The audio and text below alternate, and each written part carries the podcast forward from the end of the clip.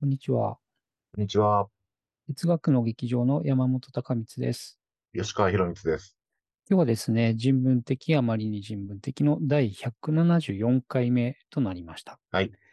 今日はね、何をしましょうかね。はい。大人気コーナーの注目の新刊いきましょうか。そうしましょう。このコーナーが一番あのページビューが多いんですよね。そうだね。だから、何事もなければ毎回これをやった方がね、あのそうです。 そういう意味ではいいんですけどね。はい。はい。じゃあ、早速ですけど、吉川くんからお願いしましょうか。はい。今日は、えー、というか、今日もすごい本を持ってきました。毎回、はい。ちょっとね、Kindle 本なんですけども、何でしょうか。お、どっかで見たことがあるな。はい。山本隆光、文学のエコロジー講談社。はい。今月、えーついに、えー発売されました。というわけで、はえーい。私は紙の本も、今ご覧いただいたように、Kindle 版も、両方、えー万全の備えで、えー購入したところです。ありがとうございます。これ、うんあの、出たばっかりなので、うんまだ、あの、購入されてない方がほとんどだと思うんですよね。うんで、あの、というわけで、著者の山本先生、うん。うん。 あの、140字ぐらいで紹は介いすると、どんな本なんでしょうか。 あのね、太宰か誰かも言ってたけどね、140字で言えるなら小説書かないんだよ、みたいな。まあ、確か に、あの、ツイッターで終わりますから ね。うん。この400ページを超える本、はい。でどういううん。あの本なんでしょそうですね。ありがとうございます。あの、文学のエコロジーって、えーっとね、えーっと、群像という文芸誌に連載をしていたんですが、コンセプトはまあ簡単でね、あの、特に小説を中心にしてるんだけど、小説ってまあ言うまでもなく文字で書かれていて、えー文字でね、組み立てられているわけなんだけど、それぞれの小説にはなんかこう、世界がね、描かれてるわけうんね。それは架空であろうが、現実であろうがね、うんなん何らかの世界が書いてあると。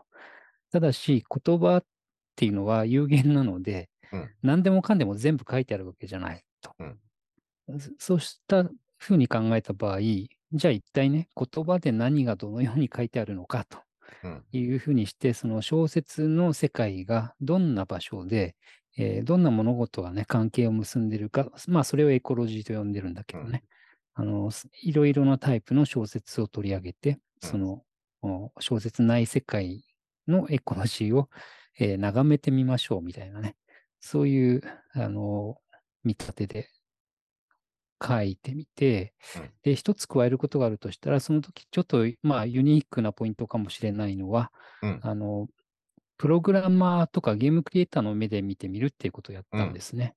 で、それは何かっていうと、ゲームクリエイターってあの 文章だけでは物事が済まなくて、うん今だったら 3D グラフィックスを使ってね、あの街だったら街を丸ごと作って、うんその中歩き回って、えー物を買ったり売ったり、なんでしょう、人と話したり、戦ったり、いろんなことができるっていうのは全部作らないと、えーそうならないわけね、うんゲームの場合ね。うんうんじゃあ、ある小説に書く文章だけで書かれた状況をゲームクリエイターあるいはそれを作るプログラマーの目で見たら、これどうやってプログラムしたらいいのっていうね、うんそういうふうにしてですね、あの、コンピューター上のシミュレーションでもしその文学世界を作るとしたら、うん何をしたらいいかっていうことを、まあ一方で考えると、うんいかに文章がね、少ない言葉でものすごい世界を作ってるかがよくわかるんじゃないかと思ってね、そういうことを試してるっていう、そこはちょっと変わった、あの、試みかもしれませんねっていう、なちょるっとほ140字はとても収まってませんが、5ツイート分ぐらいかな、喋りました。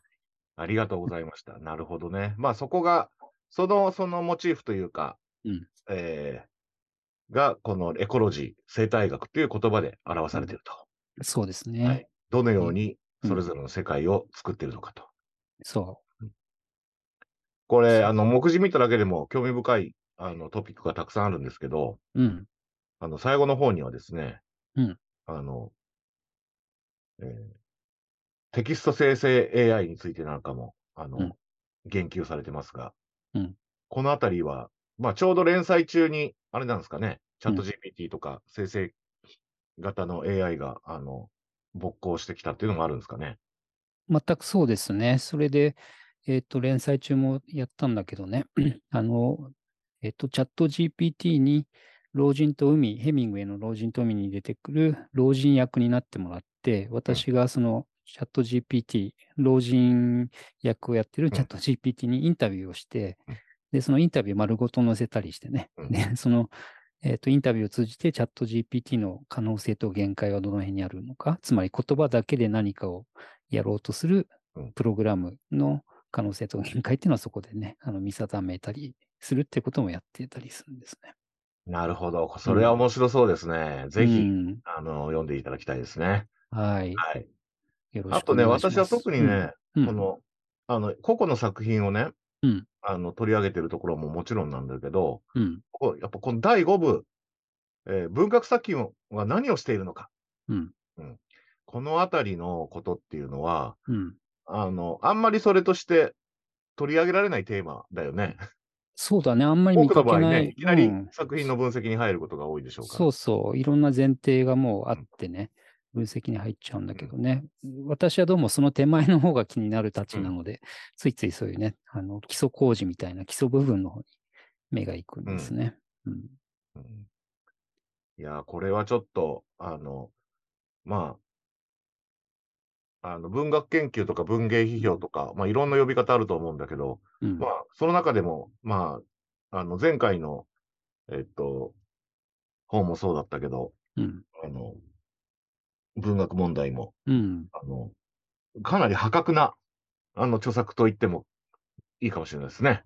そうですね。うん。だからそれだけにね、あの、なんていうか、あの、新鮮であるって言えばいいうん言い方になるし、悪く言えばね、意味がわからないってことになる可能性うもんあるわけですね。うん。まあ、あの、どっちにしても、はい。 まあ、よしですね。はい。それでいいと思ってますね。はというわけあで、りが皆とさんうごもざいぜますひ、えーお読みください。はい。よろしくお願いします。さて、えー、山本くんの、えー一冊目はいかがでしょう、はいはい。じゃあ、私の方ですね。えっと、一冊目はこれですね。えーおー、面白そうですね。五十嵐ジャンヌさんの洞窟壁画こう、こうは考えるという詩ですね。で、制度者から刊行されました。うんで、これはね、あの、ものすごい本で、あの、なんていうのかな、まあ、洞窟壁画っていうと皆さんもね、あの、ラスコーとか、アルタミラとかね、あのご存知かもしれません。えっ、と、時代的なのどうでしょうね。4万年前から1万何千年前かぐっていう、まあ、旧石器時代のえーっと、どっちかというと後期の方のね、時代によく書かれたというので、今でもその中のね、いくつかが残っているわけなんですけど、この洞窟壁画をテーマとして、もうななんかね、あらゆる角度から一体何なのかということをあぶり出してくれる、あの、ものすごい本なんですね。で、それは章立てを見てもらうとわかりますけどね、あのまず何が描かれてるかっていうモチーフね、動物や人間や記号みたいなもの、それからどうやって描いたのか、これは技法の話ですね。それから、なぜ洞窟に描いたか、まあ、ここは推定しか、推定するしかないんだけど、あの、遊びとしてやったんだとか、呪術の、えーツールなんだとかね、えーシャーマニズムのなんとかなんだっていういろんな仮説があるのも整理してくれているし、いつ描いたのか、それからどこに残っているのか、そして誰が描いたのか。うんっていうことをですね、もう、なんていうのかな、これ一冊まず読めば、うん洞窟壁画についてね、今我々が知ってることを考えてることが、網羅的にわかるという、なかなかですね、こう百科全書的なうん本でね、私はあの今、ちょうど読んでる最中なんですけどね、おすすめしたいなと思って取り上げました。いや、それは面白そうですね。うん。ぜひ私も読んでみたいです。はい。はい。ぜひぜひ。ありがとうございます。じゃあ、吉川君2冊目をお願いします。次もすごいですよ。うん。じゃーん。どうカセットテープ完全あるの。すごい。カセットテープ。はい。あの、まあ、僕たちの青春を彩ったカセットテープのすべて。うん。えーステレオっていう雑誌のうんところですけど、そこが、あの、編集したムックですね。おー、すごいですね。今このタイミングでね、カセットテープ。あの、まカセットテープが今、そのアナログレコードに続いて、うん、あの、脚光を浴びてるっていう現象があるようなんですけれども。そうですね。はい。まあ、プラス我々の世代っていうのはカセットテープ直撃さされてる世代で、うん中学校の頃、つったらもう、も、ほぼもっぱらカセットテープでしたよね。そうですね。1980年代だね。うんうん。あの、レコードもあったし、CD もでかかったってたんですけど、うん。あの、一番廉価だったのはカセットテープだったので、そあの、レコードレンタルショップ U&I などで、 その、 レコードを借りて、う。懐かしすぎて涙が出るね。うん。それをカセットテープに吹き込んで、そそれを繰り返し聞くっていうね。う。ウォークマンとかでねう。ん。うんラジカセとかウォークマンで聞くんだよね、それをね。でね、これ今見ててね、うん本当に、あの、まずね、カセットテープ年間っていうのがあるんですよ。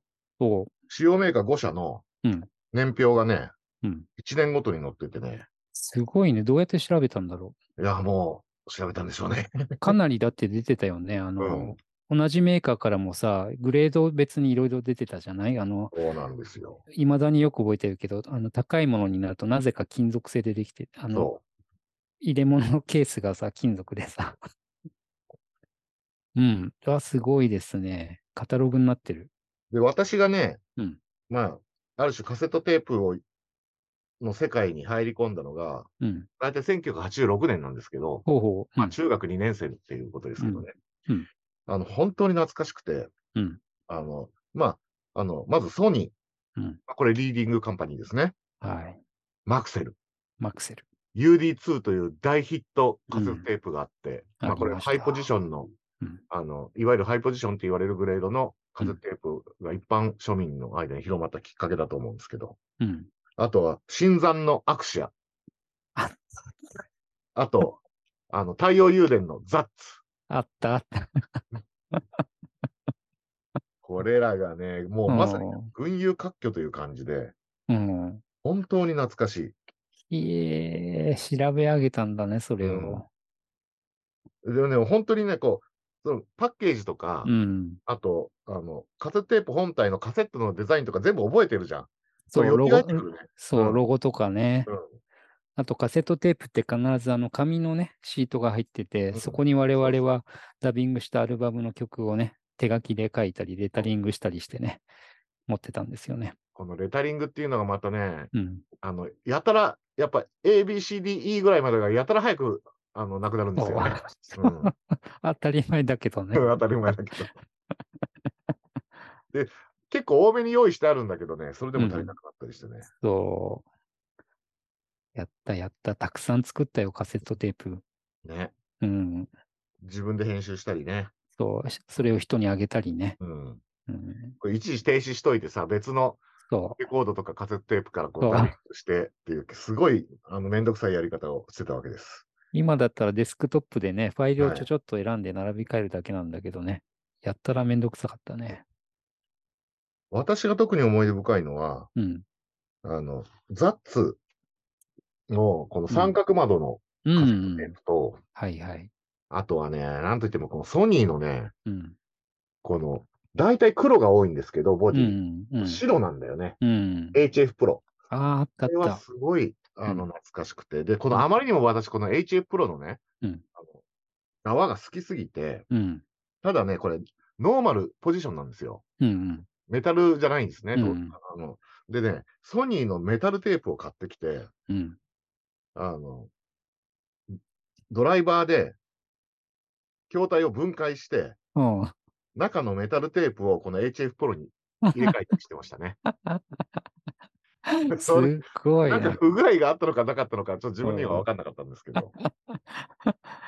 魔改造してたんだ、そこまで。すごい。うん。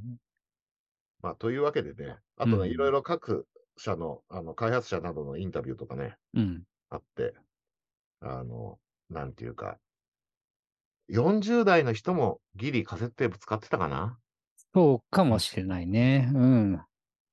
まあそう50代、かも60代はもうほぼ確実に使ってると思うんですけど、うん。あと当時はだって、あの、CD やレコードの代わりにカセットテープに音源を吹き込んだものも売ってたからあね。そうそう、あっうんたあった。私そう最初に買った、そう、あの、そういう、あの、自分でダビングしたんじゃない、あの、買ったもの、確かカセットテープだった気がする。うん。私もそうだと思うな。あの、風の谷のナウシカのサントラとか買ってました、ああ私は。うん 私はね、ププロジェクト A のサンタナでしたね。もう、わかんない人には全くわかんない世界ですね。はい。というわけで、まあちょっと若い人には申し訳ないけど、ただね、うん若い人にとっても、今、あの、カセットテープが再評価されるそうなので、うん。まあどっちにも楽しめる一冊になってるんじゃないでしょうか。うん、いいですね、はいあの。歴史の遺物としてもね、いいし、はい思い出の品としてもいいですね。ありがとうございます。じゃあ、えっと、私の2冊目ですね。はい今、吉川君がテープの話をしたからというわけじゃありませんが、音楽の本ですね。えっと、ボエティウスの音楽協定、はい。えー伊藤智和さんの翻訳で、講談社学術文庫から出ました。で、これはですね、あの、まさかね、こんな形で翻訳が出るとは思っていなかったんですが、ボエティウスっていうとね、哲学の歴史では、あの、えっと、彼はね、あの、政治家でもあったんだけど、政治の、なんていうのかな、陰謀に巻き込まれて、えー牢獄にぶち込まれてね、で、牢獄の中で書いた哲学の慰めっていう本が、うんとても有名でね、これはよく読まれてきたんですが、他にも実はね、あの、幾何学の本とか、算術の本とかね、この音楽の本とか、いろんな教科書みたいな本を書いていて、これが実はね、あの、ボエティウスって、えっと5世紀末から6世紀初めの人なんだけど、え要するに中世の入り口ですねうん。中世の入り口で彼が書いたこうしたあの教科書が、後のね、あのリベラルアーツの、えっと基礎みたいになってうんうんで、結構じゅそういう意味ではね、あの思想史的な大事にうんなんですけど、ところがね、哲学の慰め以外はあんまり訳されてこなかったのが、今回、音楽協定っていう本が突然、あの、講談社学術文庫のね、訳し下ろしで登場したっていうので、ちょっとびっくりするとともに、皆さんにもぜひお伝えしたいなと思ったんですね。うん。あすごい企画ですね。いや、び役っくり所しらしいうんそう、びっくりしました、これがね。あの、普通に考えたらさ、ミス消防で6000円みたいにで出てきても、全然文句が言え ないうん企画をね、そうですねこんな形で出してくださっていて。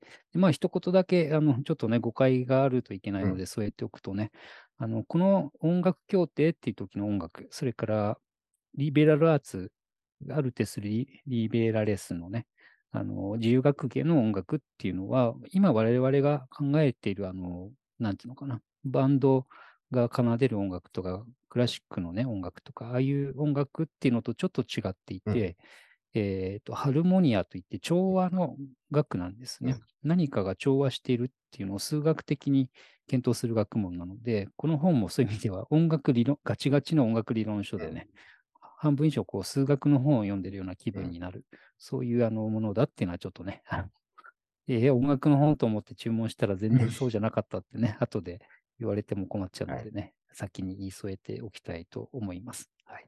まあ、実際音楽のに関する学問というのは、そういう出自があるっていうかね。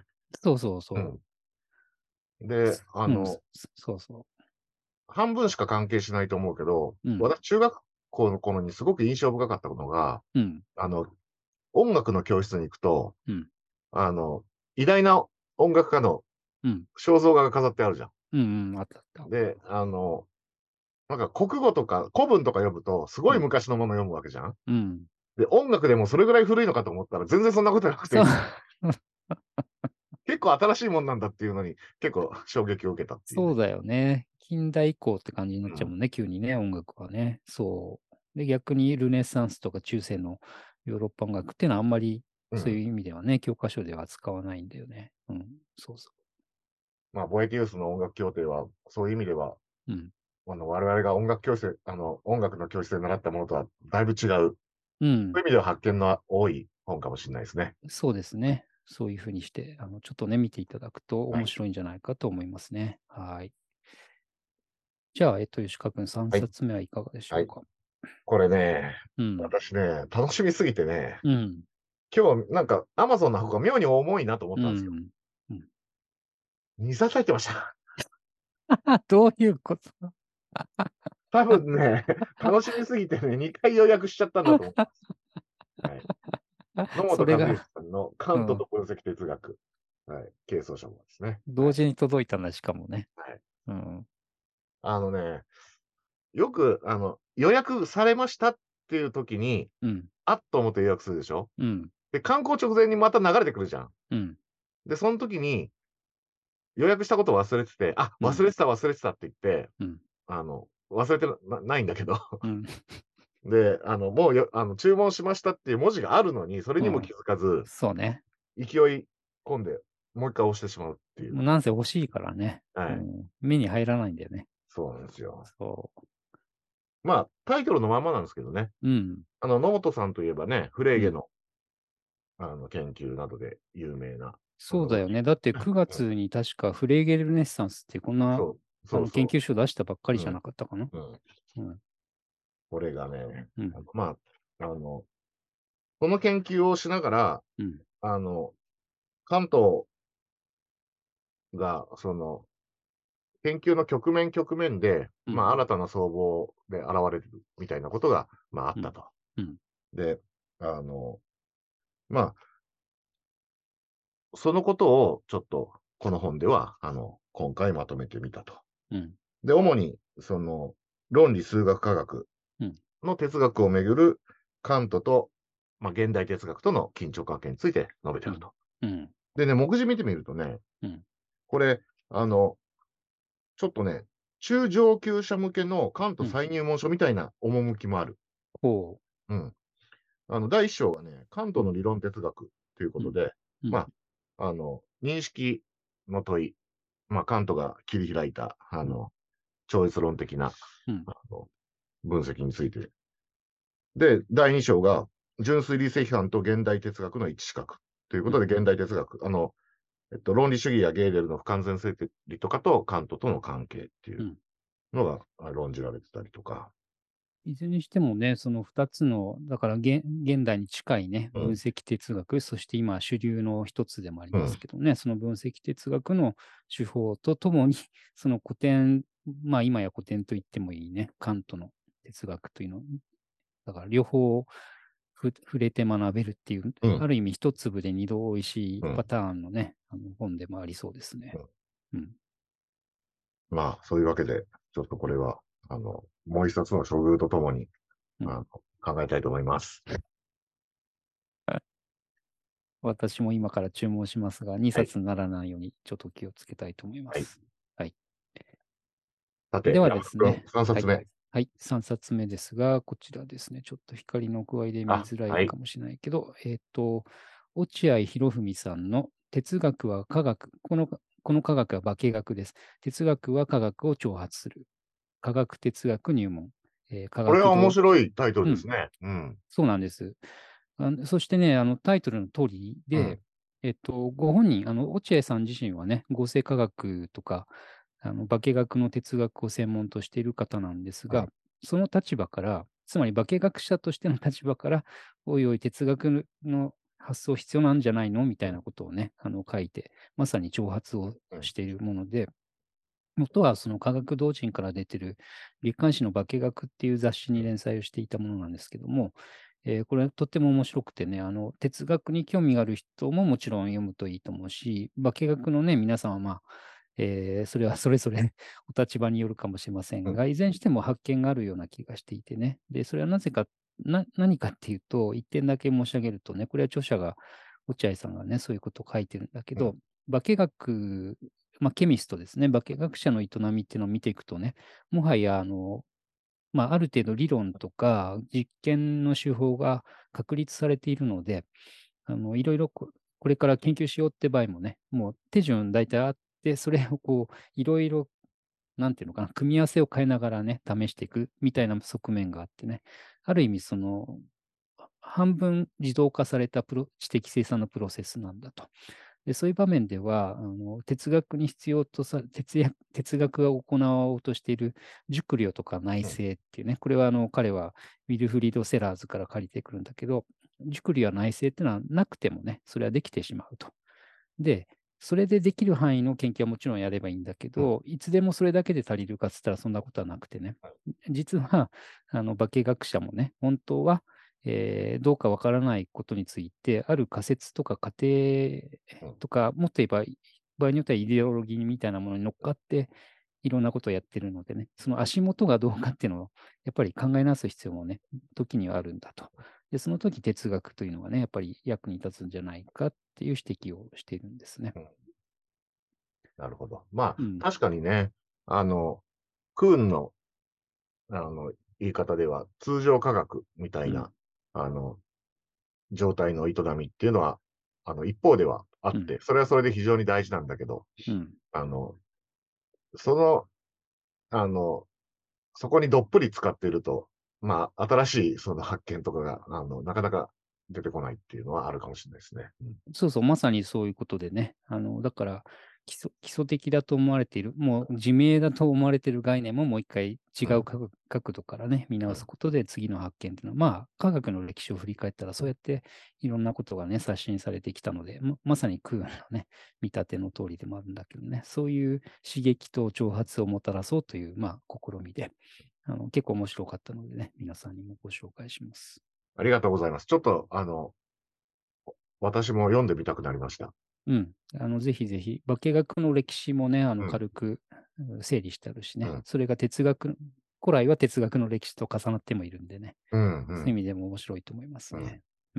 そうね、確かに、あの、どうしても、その最近はうん生物学も脚光を浴びてるけど、その前は物理学で、うんあの、化学も哲学と非常に密接な関わりを持つにもかかわらず、それほどね、あの、注目、普段はされないところがあるので、そうなんだよね。原子論ななんてまさに古代ギリシャのね、哲学だったりもするわけだけどね、そういうものが今、どう見られてるか、原子と元素はどこはちどう違うんだとかね、うんいうことも考えると実はよくわかんなくなってくるっていう、面白い指摘もいっぱいあります。ありがとうございました。はい。というわけで、まあ今日6冊紹介したわけですが、はい。まあ、あの、一冊目にご紹介した文学のエコロジーは、まあ、少なくともマストバイということで、よろしくお願いします。お願いします。じゃあ、今週はこの辺りにしますかね。そうですね。はい。ありがとうございました。ありがとうございました。